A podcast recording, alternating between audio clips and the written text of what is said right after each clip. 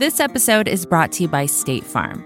If you're a small business owner, you know that it isn't just your business, it's your life. And whatever your business might be, you want someone who understands. That's why you might want to check out State Farm Small Business Insurance. Why? Because State Farm agents are small business owners too, living and working in your community. That means they know what it takes to help you personalize your policies for your small business needs. Like a good neighbor, State Farm is there.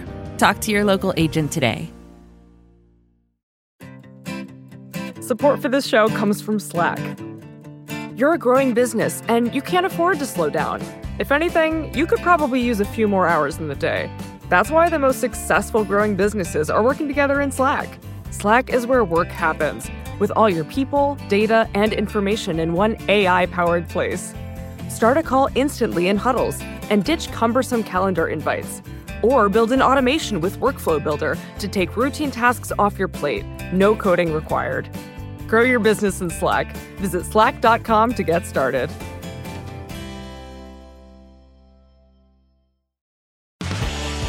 This is Recode Media with Peter Kafka. That is me recording this in my house in Brooklyn, where I will be recording, I think, forever. Um, but I'm not complaining. I'm delighted to talk to Hank Green. Sometimes I stumble over uh, either the the guest pronunciation of their name or or the best way to identify them. I think I got Hank Green right. Yeah, you did that. And I'm going to read from your Twitter bio because it's quite Oh. extensive. Okay. And that way That's I can't good. That's a blame good call. You, Yeah. That way, if I'm wrong, you got to blame somebody else. Yeah. Hank describes himself as a book writer, video maker, science communicator, small business lover. Period. Co-creator of Crash Course, SciShow, Vlog Brothers, VidCon. and there's a then there's a, a link that I won't pronounce. Um, I think of you as an OG YouTuber, one of the you and your brother being Yeah. Uh-huh. one of the original YouTube personalities who have then built a, a career Yeah. starting on YouTube and, and, and across many forms of media. Um, like you mentioned, you created VidCon, which at least Mm-hmm. used to be one of uh, uh, the best ways to get information about what was happening on the internet. Yeah. I haven't gone in a couple of years, so I can't. Uh, Yeah, well, this year, this now, but year, it's good. This- it exists. It exists uh, less uh, in its traditional form, as you might expect. That's what I imagine. I want to talk to you about all of that. You've also got a book coming out called A Beautifully Foolish Endeavor, um, which may or may not be out by the time you hear this. And I just wanted to say hello because I wanted to pick your brain about YouTube and Yeah. the internet Yeah. and podcasting and social Sure. media. And we've never got to talk before. So now we are. Ah, Hello. It's so great to talk to you. You know, I found out about your podcast is my 70 year old father sent it, texted me once and was like, "You need to be listening to this podcast." He is one of the like preeminent experts of online video, but he only talks to us. It's an amazing resource. He's an expert on online video because he's followed you and your brother. Yeah, Or yeah, I mean, independently, he he's, was- he's gone ahead. He has always been uh, obsessed with whatever we're into. And this is a great dad trait. Is just like the moment I show any level of interest in something, he is an expert in it, and uh, and that's just like that's his vibe. And you know, it, it has been extremely helpful over the years because he sees things coming that I don't see coming sometimes. You know, he has more experience being in the world than I do, and you know has been through some you know several careers of his own but he's just a sponge and so he sent me your podcast and uh, that, that's how i found out about peter kafka Thank you, Hank Green's father. Mm-hmm. Um, I'll, I'll take the endorsement anywhere I can get it. My, my parents are also important uh, podcast listeners. Um, the best feedback I ever got from them was I happened to be visiting them and I just recorded an interview with Jason Calacanis and they were listening to it Mm-hmm. and they literally couldn't believe that the other person that they were that their son was talking to was a real person. They they they thought he might be a character of some sort. They were kind of right. yeah Jason, no i could i could see that being the case with jason in addition to the pandemic, one reason that I am not talking to you in person is that you are in Montana, in Mm-hmm. Missoula. Can you explain sort of how, where, where do you want to start? Do you want to explain how you got into podcast, how you got into YouTubing before YouTubing was a thing, or do you want to explain how you did it from Missoula? Uh, I think that the second thing is probably a little more interesting. Uh, when we started making YouTube videos, my brother and I, I actually felt like we were kind of late to the game. It was 2007. There were lots of people who are sort of building their audiences, um, and you know, audiences of tens of thousands of people, and it seemed like a that's a huge deal, frankly, for in that in that era of, you know, the only real way to be making media or to making video media had had previously been, you know, really lots of gatekeepers. Yeah, television. television or documentary film or you know a couple Right. a couple of ways. But yeah, In 2007, YouTube is owned by Google for I think a year. Yep. Um, it is primarily seen as a place to see cat on yeah, dog or, on skateboard videos and clips. Lazy Sunday. Yeah, yeah. And then there's an early group of people who are making stuff for YouTube, mostly because it seems fun. There's not they're not really building a No. business, and a, and a lot of those people who showed up early became sort of prominent just because they were there early. I think. Yeah, yeah, and I think that like the, there's a lot of those people have you know have normal jobs now or or work in media behind the scenes. Um, but uh, you know there there are several people who have sort of like maintained their uh, that success in that format, but not very many, honestly. And like it has required a lot of evolution and change over the years for, for all of those people because the platform has changed. I think it's fair to say really dramatically. Mm-hmm. And so you started out, you and your brothers started out making videos together. You were remote. What's the Yeah. So the, the, the concept of the first year was like, we are not going to communicate with each other for the most part in any way except through these videos. And we didn't even know each other that well. Um, and, and most of how we communicated with either was either like when we went home to visit our parents or we would be on AOL Instant Messenger or text messages. And we very rarely spoke to each other with our voices. And you know, we, having a shared project with a sibling is really great. was the idea that you were putting these on YouTube. Obviously, the thought was you would see them, and that would be a fun way to interact.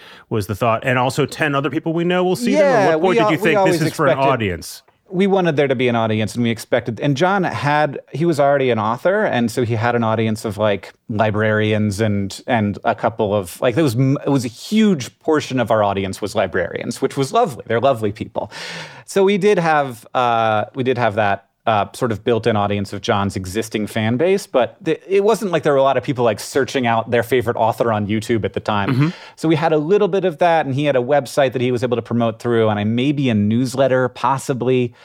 But most of it was, and this is true of most YouTubers, it was the the the audience came from the sort of network effect of YouTube feeding audience to people and more people coming to YouTube and looking for more content. And that's continues to be the dynamic of why people stick with YouTube.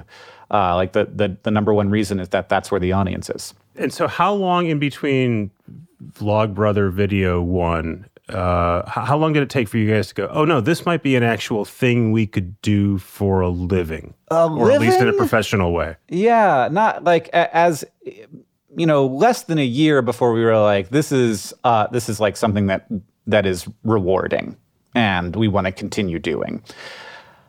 When it became a living was a gradual thing, and it was like sort of a phase out of of the ways that I'm making money and a phase in of the other ways that I'm making money. So it's not it was not a clear cutoff. But I do look at my tax You're, you're doing returns from You're, you're making a crossing X line for the people Yes, who can't with see this, which is everyone.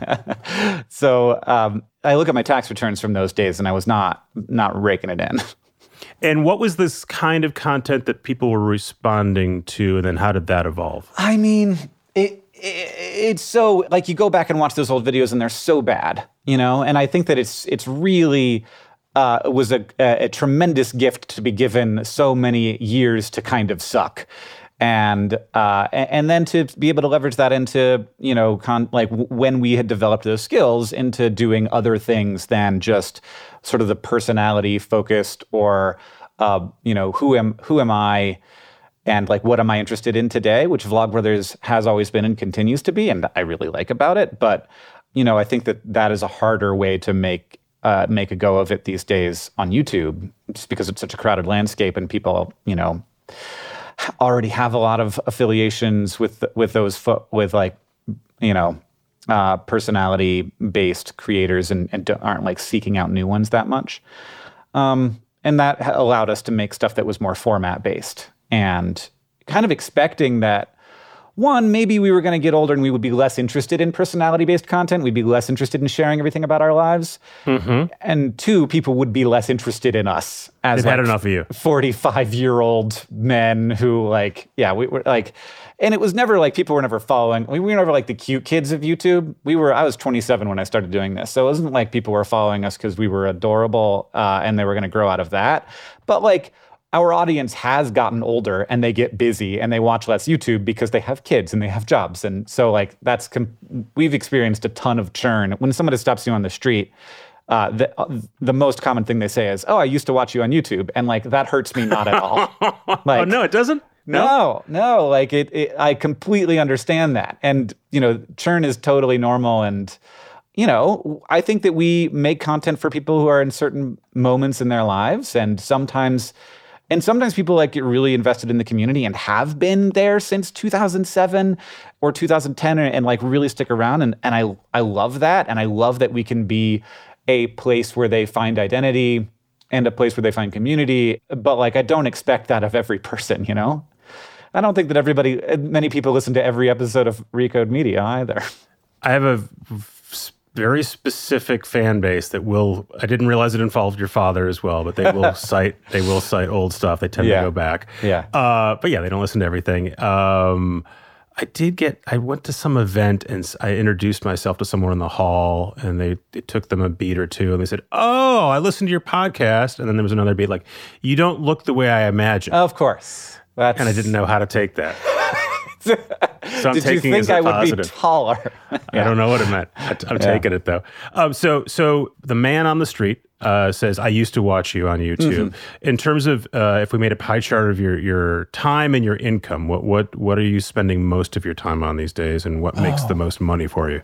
Well, right now I'm spending most of the time on book stuff because uh, my book comes out in five days. So, uh, you know, there's a lot of promo that goes along with that, a lot of work that goes along with that, and uh, I I kind of like am really interested in how to market through the internet. So I'm kind of trying to come up with ideas for how to market that are separate from, and I intentionally keep separate from my publisher because I don't want them to have uh, thoughts about it that will make the idea less good, uh, but maybe more proper or less worrying for them for whatever reason. And I don't want to know. I don't want to. I don't want to know what the lawyers listen, think by, about by- this idea. By the time by the time people hear this, the book will have come out. So, Yeah. what's the best idea you had that you kept from your publisher in terms of marketing? Sure. Yeah. So this is a thing that I as I've started making TikTok videos recently and growing a little audience there, and uh, and I'm making these uh, TikToks where I say something that someone said nice about the book, and then I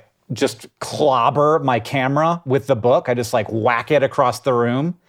And or my phone, I should say, and and uh, on TikTok you can duet, and so you like you say like I'm going to make content that's alongside this content, and my plan is that I'm going to ask TikTokers to, or the like people who make TikToks, whatever, uh, it- wh- whether or not they like have big audiences or not, to duet that and act as if they are getting smacked in the face with the book, and uh, and then I'm going to give away copies of the book to people who get, and I don't know if it's going to be like like thresholds of likes or if it's just going to be like my favorite ones or whatever, but I just want to have. Uh, it's just, I'm basically forcing people to watch me say nice things about the book in the form of enjoyable content where people get hit in the face.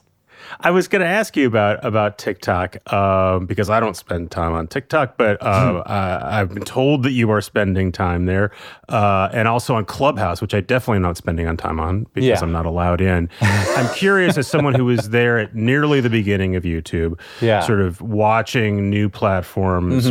grow and and how you think about how much time do you want to invest in new platforms what you like better or worse about them than existing ones and then you know so you are you're an original youtube guy does are you bringing any of your your fans over to tiktok or do you have to start almost from scratch over there Well, I don't have to start from scratch over there at all. Um, so one of the things that I do for a living is, and the thing that I usually spend the most time on is is our media company, Complexly, which focuses on educational content. And Complexly's biggest YouTube channel is called Crash Course. It teaches high school and college courses. Um, it is designed to be used as a supplement for like when you are in school. And so, like for example, you can see that our traffic is much higher during the week, much lower. And unlike every YouTube channel, the vast majority of the views come in the the months after the first month rather than the first month because people watch it because they need it, not because it's coming out. Mm-hmm. And so people know who I am on TikTok because I taught them biology or chemistry. And You're the groovy science teacher. Yes, and I I love that vibe, and I just get to come onto TikTok and people. One of the main things that happens on my TikTok is people send me uh, sort of outlandish science stories that sound a little fake, and they're like, "Is this real or is this fake?" And I get to tell them whether it's fe- real or fake. And those videos sometimes do very well. Uh, and I've been doing this for a month, by the way, so I'm like not super, but like I have I have much more insight into TikTok than I once had, but you know it's it's still quite new for me and and so like that was uh, enabled me to pretty quickly build up an audience. There's also lots of people who are who watch our youtube videos like vlogbrothers like those people also have tiktok. So like they found me pretty quickly on the platform. Tiktok's algorithm is extremely good at surfacing the stuff that y- you might find appealing. And so it was really effective at finding my audience for me. And in, in a matter of a month i think i have like 450000 followers or something Is there pattern recognition for you? Oh, I did this. This worked for me on YouTube. This will work for me on TikTok, or they're entirely different, Not entirely different medium. Yeah, not really. And I, I think that the, the instead of looking at what I do on, it's actually much sim, much more similar to the way I make jokes on Twitter than it is YouTube. And so, what's much more informative is watching other people's TikToks and seeing what is succeeding and being inspired by that. That's the case with all platforms, right? Like you, the idea that you can come in and know how to make a YouTube video and then be like, I'm going to make a TikTok now without like watching a lot of freaking TikTok mm-hmm. is a is you know that's foolishness. So I watched a lot of content and I sort of like went down rabbit holes and tried to, you know, diversify, like not just sort of like take what the algorithm was giving me, but, you know, search around the platform using hashtags and stuff and understand the platform better that way. And, you know, also understand how I am imagined on that platform. Which, and I, I love to take the science communicator rule. And I think it's important in this space that is not entirely, but obviously much more youth dominated, that I take a role that is sort of like familiar and not like familiar to them, but also not overly familiar with the audience. So it's really important to me that I don't like try to like be a youth among the youths or appear to want to like partake of their culture. You don't want to be the Steve Buscemi meme slash GIF. Yeah. Yeah, yeah, exactly. I don't want to hello fellow kids it. I also don't want to like come across as creepy, which I think that that can do when you're a 40-year-old person in a young person space and like make sure that I like am setting myself up like this is the role that I am taking. I am the teacher in this space and, and like am happy to educate you. And I'm not happy to say fuck too. Like I'm happy to curse. I'm happy to like communicate in ways that are familiar and comfortable with you, but like I am like understanding that there is a there is a gap here between like the kinds of like and, and want to like maintain that gap. So, do you think you stay on TikTok post book, and now that becomes a platform where you build something new, or is this somewhere you're going to dip in and out of this? I don't know. I, I like I've I've I've already experienced a little bit of waning enthusiasm with it. Uh, T- TikTok is really sticky, and it makes it really easy to make content. It's really it makes it really easy to watch content. It's funny. Uh, the iPhone, uh, what is it like? Screen time app that like Yeah. tracks your screen usage. Yeah. It classifies it not as social media, but as creativity. So like since downloading TikTok, like my social media quote usage has gone way down, but my creativity usage has gone way up. And I'm like, wow, I don't know how you got into that category, TikTok, but it does make me feel better about using the app. And it's true that I do spend a lot of time like actually creating on the app because it has all of those built-in creative tools. But like really like what TikTok does amazingly well is like it, it's a very low barrier to creation and it's a very low barrier to and also like failure doesn't matter. If I make a TikTok that, that like does badly, TikTok just hasn't shown it to people. Like it's a it was bad, so they didn't show it to people, and so no one saw it, and so I don't have to worry about it. It doesn't ever feel um, it hasn't real that much, even though like I do catch some flack just because people are gonna have negative opinions of me because I've been in the public eye for a while. Um, And what do you what do you th- what do you think about Clubhouse, which is where you're also? Oh. I think I think uh, yeah, my my audience probably over indexes on Clubhouse users, but but most people know Clubhouse as maybe a, uh, an app they read about in the New York Times that got Yeah. funded on pretty much a, a, a minimum viable product and it sort of was the hot chat yeah, app with like of- two with like two employees. Yeah. yeah, where people were begging to get into the app, Mm-hmm. um, and it's a it's a chat app, right? Yes, it is. It is a it's a chat app, but it does not have text. It is So it's not like it's not like Discord is a chat app. It's like a chat, like the way we are chatting right now. Yeah. And I really love the human voice. I love podcasts, and I think that human voice carries a lot of nuance and uh, it allows for much more assumption of positive intent, which is something that we need more of on the internet these days. I have found it to be very helpful in a time when I can't maybe network in the traditional ways for, for networking. Like I have come out of it with great relation. Like I also run an e-commerce com- company, which I don't do very well because I have this all, all of this other stuff going on. And uh, I came out, out of that with some really great relationships in e-commerce that I think can help me in you know have running a company that is doing well, but I'm just not, like not paying enough attention to it. And so that network has been really helpful. Um, hearing from voices that I wouldn't normally be hearing from, but uh, you know, and, and sort of like knowing that there are potentially always interesting conversations going on there is really appealing. I found that the moment I turned off notifications for Clubhouse, though, I stopped thinking about Clubhouse. so if if like my notifications are on and it's like these two interesting people are having a conversation, I'm like, yeah, I would like to hear that, and mm-hmm. I listen to it. Um, and it's like something I can listen to like a podcast, but like participate in it. But the moment I turned notifications off, it was like, out of my brain in a way that TikTok wasn't, where TikTok sort of like continued to take up brain real estate and was like, would you like to make a thing? And I think that for me, that is about the fact that I was reaching new audience and that like I was watching the numbers go up, which as much as I like to think that I'm making content to achieve some ultimate goal, uh, I think that we all know that that to some extent social media uh, for most people and also for ourselves to some extent is about the feeling of having like reaching people and and having the numbers go up and the the sort of associated dopamine of connecting and and reaching folks and impacting them. Do you think that Clubhouse, the whole idea is it's real time, right? You're listening mm-hmm. to this mm-hmm. conversation happening real time. Mm-hmm. Um, do you think there's something about that that's going to make it harder for that thing to get big as opposed to? I mean, everyone has a live option, but almost all this stuff, YouTube, TikTok, mm-hmm. et cetera, is is on demand, asynchronous. Um, do you think that that inherently is something that works better for communication, or do you think it, either either option works?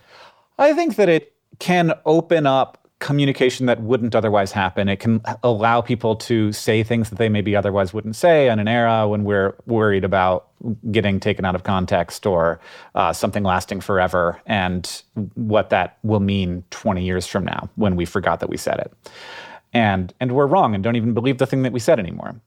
And uh, so, so maybe there is in that sort of Snapchat way that lower barrier where we don't have to worry about the thing that we're making, the thing that we're mm-hmm. sending. It, it disappears. It's sort of like you know Mission Impossible style self destructs. And so maybe there's a, there's advantage there. I think that m- my guess is that Clubhouse will eventually have options for storing these things and turning them into some kind of podcast feed. Um, you know, already like Clubhouse is very at the moment very sort of self-structured, which is really fun. That's that's a really fun thing about it, where it's sort of like is building its own culture and people are deciding how to use it. And in that way that Twitter felt like when like you know we for, like the first hashtags were starting to be used and Twitter was like I guess that's a feature now or and, at replies or, yeah. also just the way like you know when I started using it it was you know a great reporting tool because there were lots of interesting tech mm-hmm. people and VCs right. yep. using it to communicate with each other and you could actually learn things yeah where, and, yeah and all of those people have stopped it's a very they have stopped communicating publicly on it it's a very feel of Clubhouse right now where where and I mean like it's in the name um, where it has has it's like, oh, that person is talking right now. Oh, I, I that's cool. I haven't heard much from them lately. Yeah, yeah. I have other questions for you. I want to take a quick break so we can hear from sponsors. We'll be right back. This episode is brought to you by State Farm. You've heard it before. Like a good neighbor, State Farm is there. But it's more than just a tagline. Because State Farm agents are small business owners themselves who live and work in your community. And if you're in the market for small business insurance, who better to work with than an agent who understands what it takes? State Farm agents can help you create a personalized insurance plan that fits your small business needs and budget. Talk to your local State Farm agent today about small business insurance. Like a good neighbor, State Farm is there. Support for this show comes from Slack. You're a growing business and you can't afford to slow down. If anything, you could probably use a few more hours in the day. That's why the most successful growing businesses are working together in Slack. Slack is where work happens, with all your people, data, and information in one AI powered place. Start a call instantly in huddles and ditch cumbersome calendar invites. Or build an automation with Workflow Builder to take routine tasks off your plate. No coding required. Grow your business in Slack. Visit slack.com to get started. Still here. Um, I'm curious about your perspective of, of curious about the way you think YouTube has evolved. We could obviously spend hours talking about that, but someone mm-hmm. who's been successful on YouTube from the beginning and, and someone that YouTube has sort of um, held up as a success. Have you done a brand cast for them in the past? I can't remember. My brother did a brand cast for okay, them. Yeah. So that makes sense. So that is yeah. that is the uh, uh, a very very high production uh, show that YouTube does for advertisers once a year. It gets bigger and bigger and bigger. Um, and if they are featuring you in a brand cast, that means that they love you, that you are popular, and also that they think you are brand safe and something yes. advertisers yes. would would like. Watching them over the last it's now probably three or four years mm-hmm. struggle with policing content with not policing content with yep. figuring out how to how to communicate that um, uh, this week they went and banned shane dawson uh, a youtube personality of your era they demonetized they demonetized him yeah, thank yeah. you for for fact checking me but they punished him for yeah. for stuff he'd made a long time ago yeah uh, it's also the uh, this week they also announced that they had kicked off david duke it was, a, uh, it was a, the Grand Wizard of the Klan. Who apparently had a YouTube channel. yeah. I, yeah. Uh, um, so you're obviously still in their good graces. I'm I'm wondering whether you think yes, they have an impossible hard. I'm wondering if Ugh. you think they have an impossible task uh, monitoring and, and sort of getting their hand around a, a mm-hmm. global platform, or whether they're doing a pretty good job or something in the middle.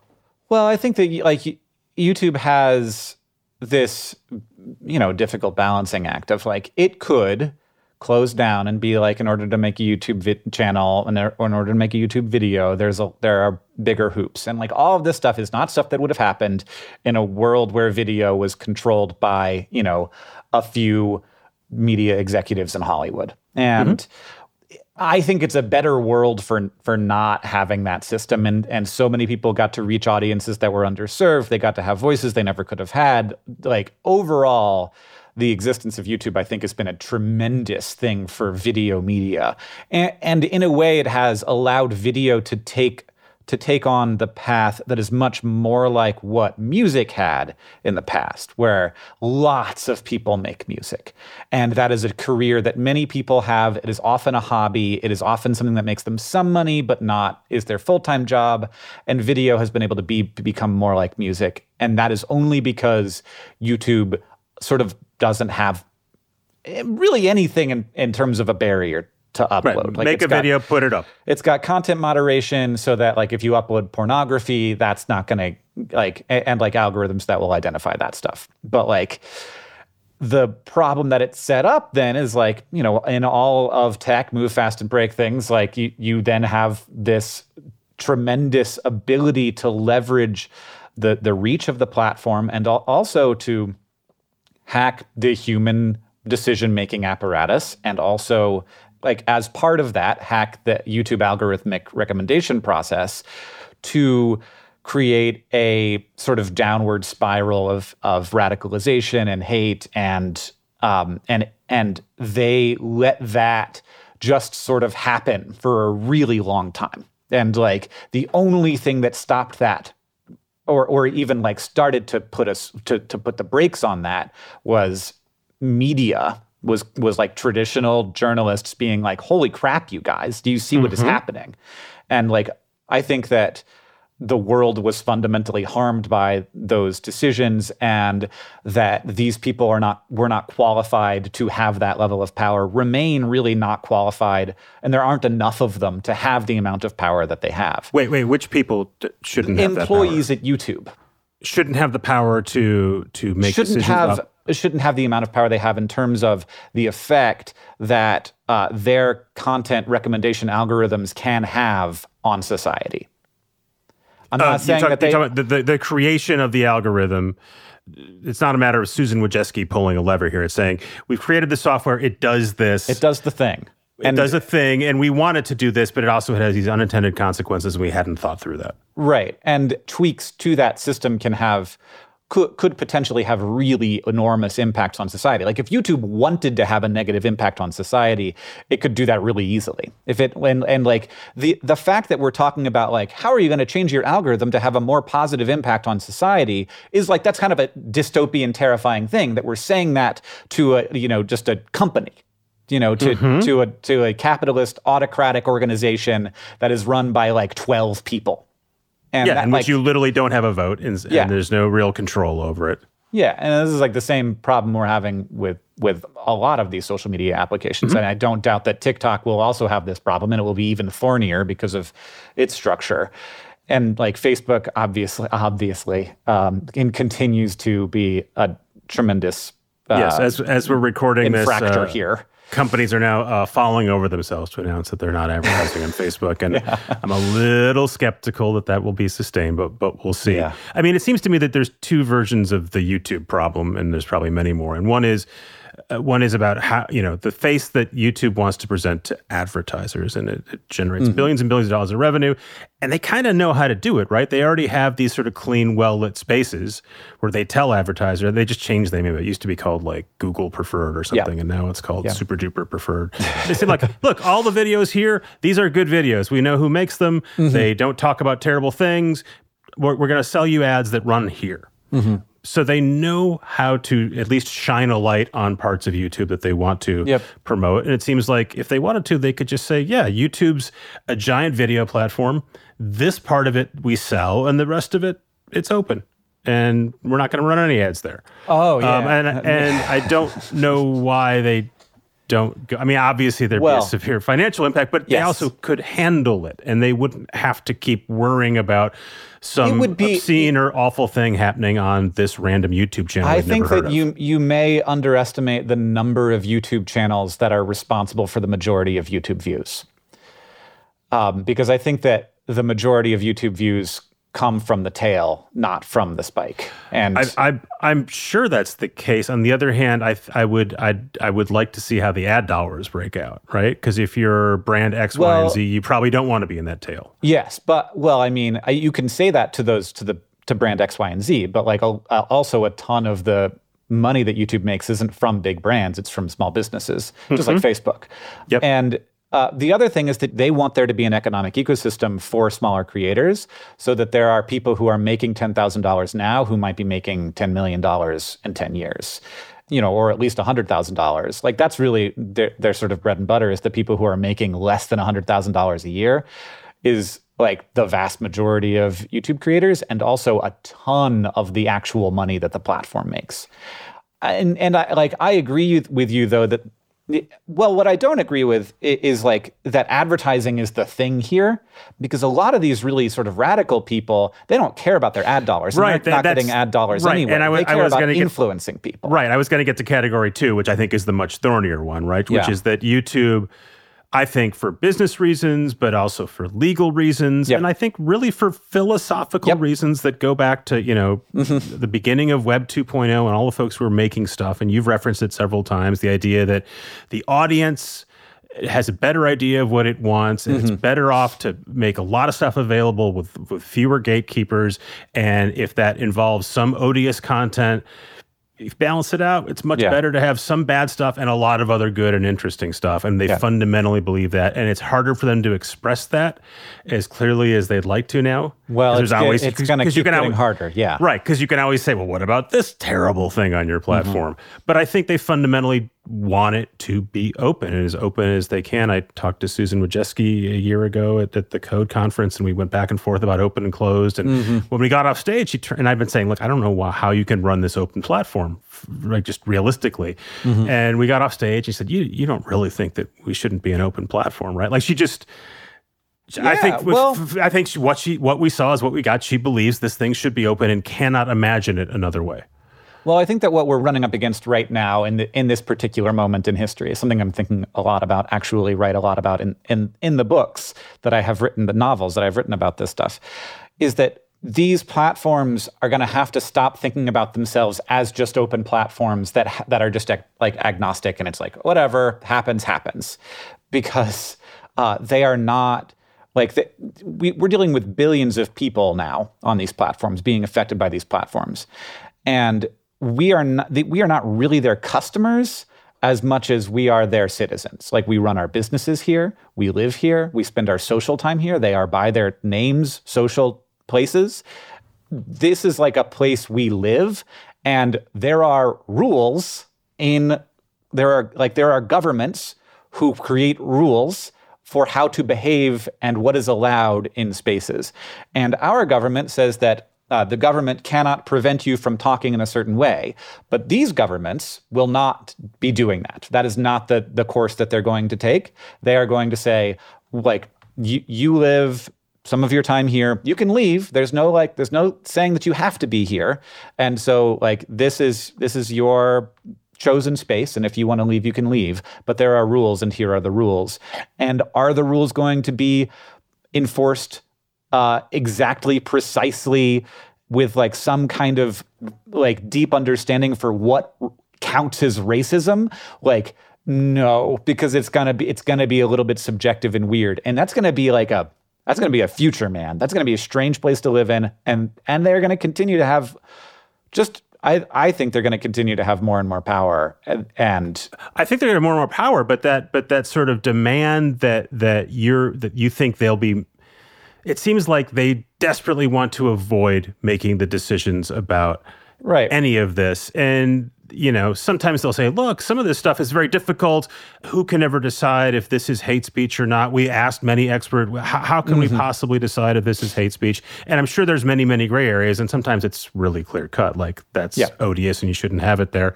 Um, but they, I think, again, both from a practical and also philosophical point of view, they seem to say this is almost impossible for us to manage. So I think that's changing. We can't. I think it's yeah. changing, and I think it's going to change. And and I think there are several factors behind why that's changing. I think that you know advertisers have levers that they can pull employees have levers that they can pull, creators have levers they can pull, and users have levers they can pull. Also, the government of America, mm-hmm. which they uh, do currently exist inside of, has levers it can pull. And, and like all of us as citizens have influence on that process theoretically. Though I don't know that I think that the people who are currently in charge of lawmaking in this country have a really great understanding of how these platforms work. So that's not super I'm not super enthusiastic about that.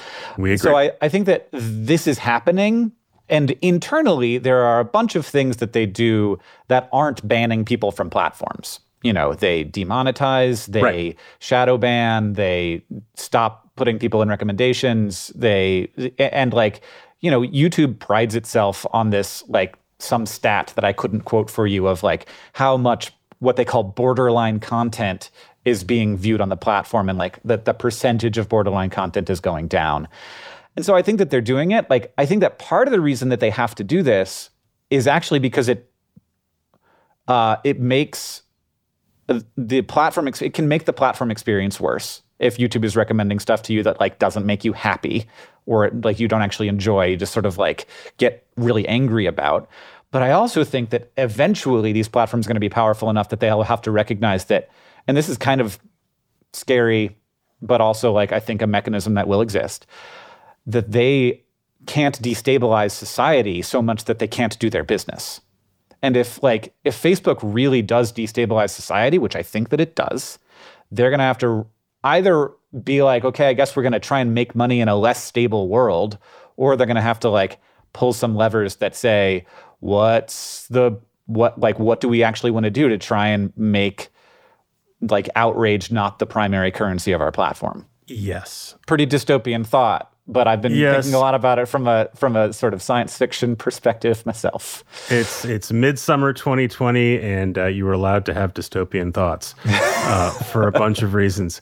Uh, one more platform question. Mm-hmm. Um, it sort of ties it all back because we started chatting about this podcast because you pinged me on Twitter, and I was writing about uh, Spotify signing mm. up Joe Rogan for an exclusive. Speaking, and you, it's such a weird thing to me that like that like YouTube catches a lot lots of flack for platforming um, uh, creators who have done really terrible things in the past, then Uh-huh. Spotify gives Joe Rogan hundreds of millions of dollars like the week before Joe Rogan like has a scandal about basically like laughing that his friend has Mm-hmm. been raping comedians to like let them get on stage or like not like forcing them forcing them to have sex with him. Yeah, and I know a bunch of the Spotify people, and I- nobody nobody said anything about Spotify in that conversation. I would love to know how much Spotify has sort of thought through the the risk they were taking on with Joe Rogan, and it's it's a little bit. It's I, I will say because I, I flagged it when they did the deal. I said this will this will open them up to this sort of stuff,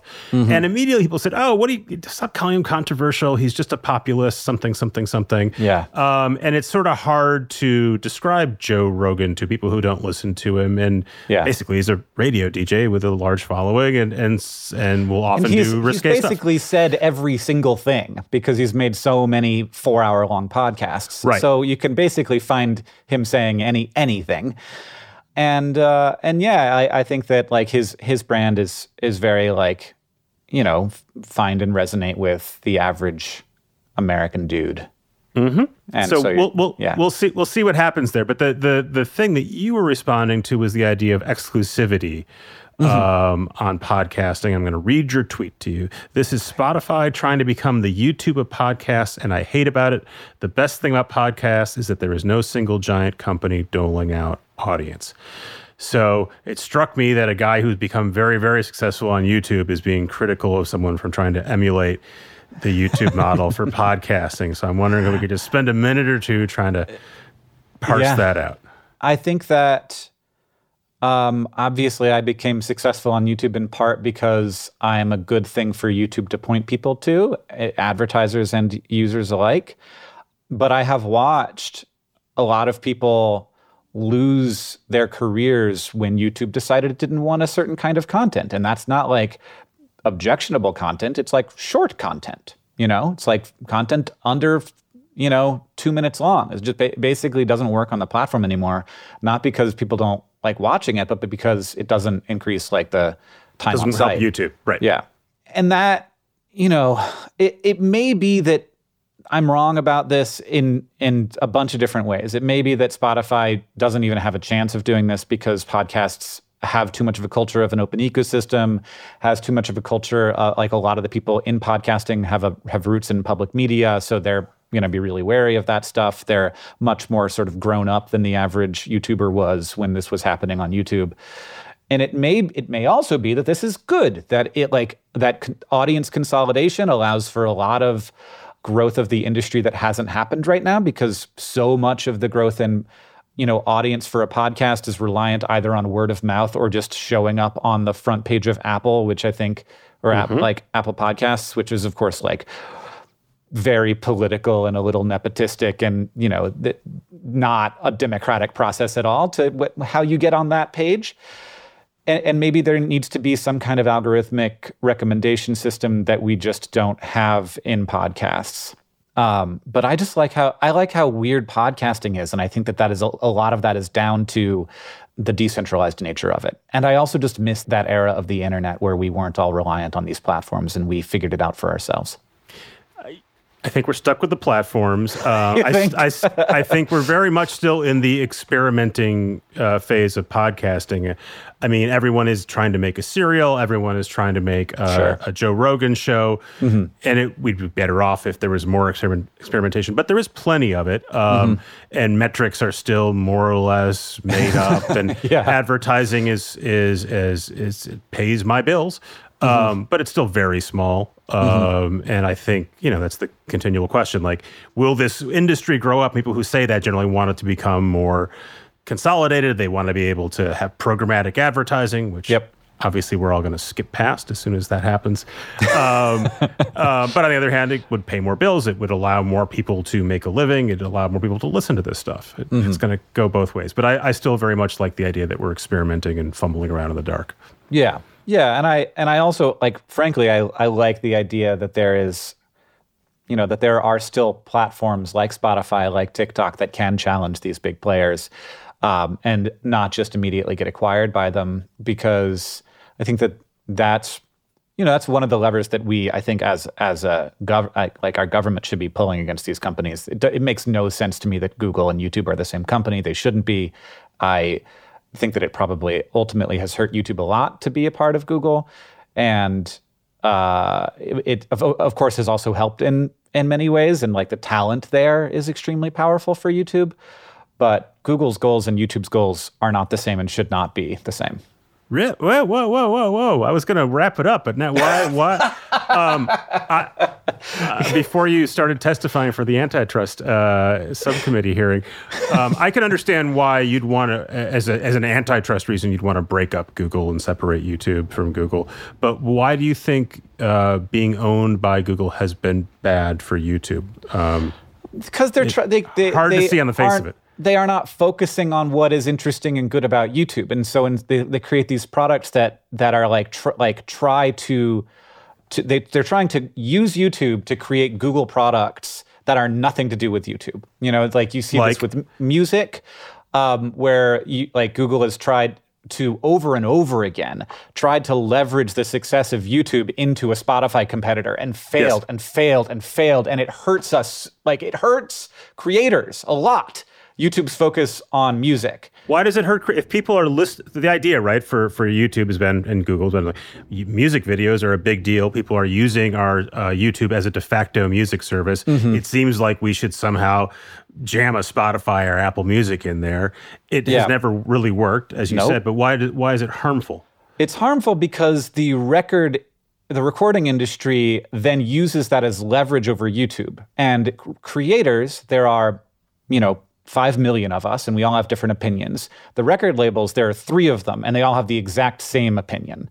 And they can control YouTube in ways that we cannot and they can take tremendous gains and like for, that that ultimately mean that they have this tremendous power over YouTube. When I think that I think that YouTube should have looked at music videos and said, "Ah, that's a way that like that's a way that people come into the site."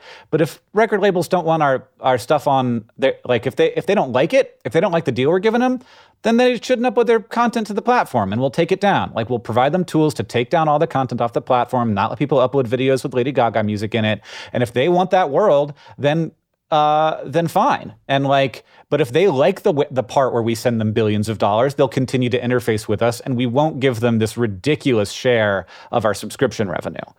And I like I think that the the relationship with the music industry has been the thing that has held YouTube back. So that, that's one thing. There's also this the Google Plus integration was tr- a huge fail, and Google got to talk about how fast Google Plus grew when really it was just that they had signed every YouTube user up for Google Plus, mm-hmm. and that was just such a like it's such a ridiculous corporate bullshit moment that made like everyone lost faith in the platform when that happened and YouTubers rebelled about it.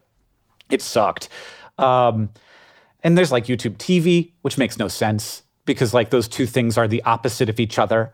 Um, and I don't know why they would ever use that brand for a TV product. They seem confused about what they want to do with that product. Still, I mean, we're, we're recording Yeah. this that day after they just yanked the price up again, and and whatever. Well, it's a Yeah, whole other podcast. I, I honestly think would have thought I think it would have been a better thing to do under the Google brand because that that brand has more trust. Like it's not like a video, like not trust in video, but I think in general it has more trust. Like overall.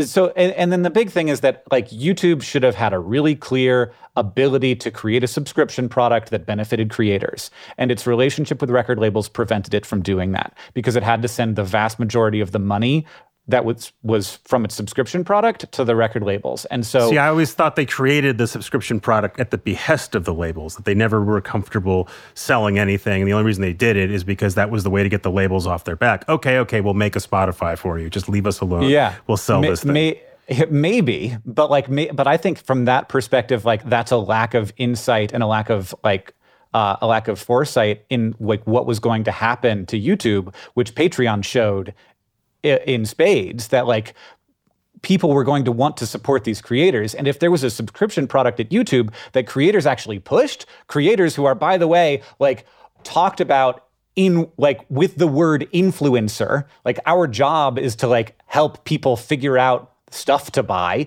If it was actually a product that helped us make more money, YouTube could, could have created a subscription product that like because creators would have marketed it, would have destroyed. Like it would have been this uh, like I think it would have been game changing for YouTube to be able to have a subscription product that creators would actually talk up because it helped us make more money.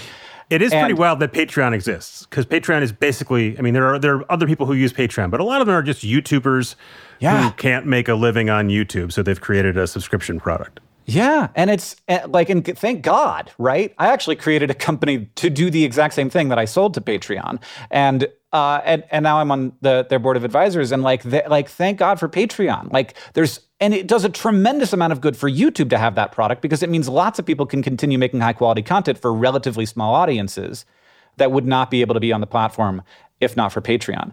And like they they launched this like Patreon clone type You're thing, Yep. but they take a huge percentage of the money. And I'm just like, why? Why would I like my hardcore audience isn't thinking like, how is it easier to give you money, but like less though? They're thinking, how can I help you? And I and like they'll go to a freaking link, you know? Anyway. I should have started with this. I knew you were going to get this peppered up. It's great. You're sweating and screaming, and Yeah. you knocked your copy of Watchmen off your off your shelf. No, you didn't do that. Um, Hank Green, this was this was delightful. Um, Yeah. I want to do it it's again. Always, it's always the last quarter of the interview where, where like the real shit Things get out. loose. Yeah, I'm going to cut out the entire first part. This will be a 10 minute interview. Just Hank Green yells. Uh, this is great. Thank you very much. Um, should we tell people to go buy Beautifully Foolish Endeavor, or their kids will have already done it?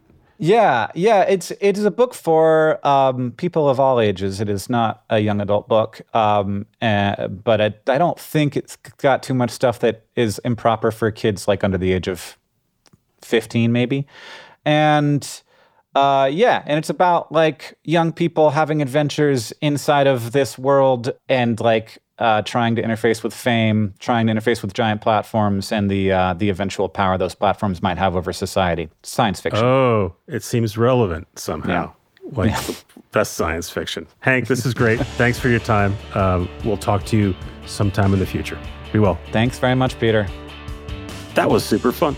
Thanks again to Jelani and Joel, who produce and edit the show. Thanks again to our sponsors who let us bring the show to you for free. A bunch of more cool stuff is coming your way for free in the near future. Thanks for listening. Thanks for writing. Talk to you soon.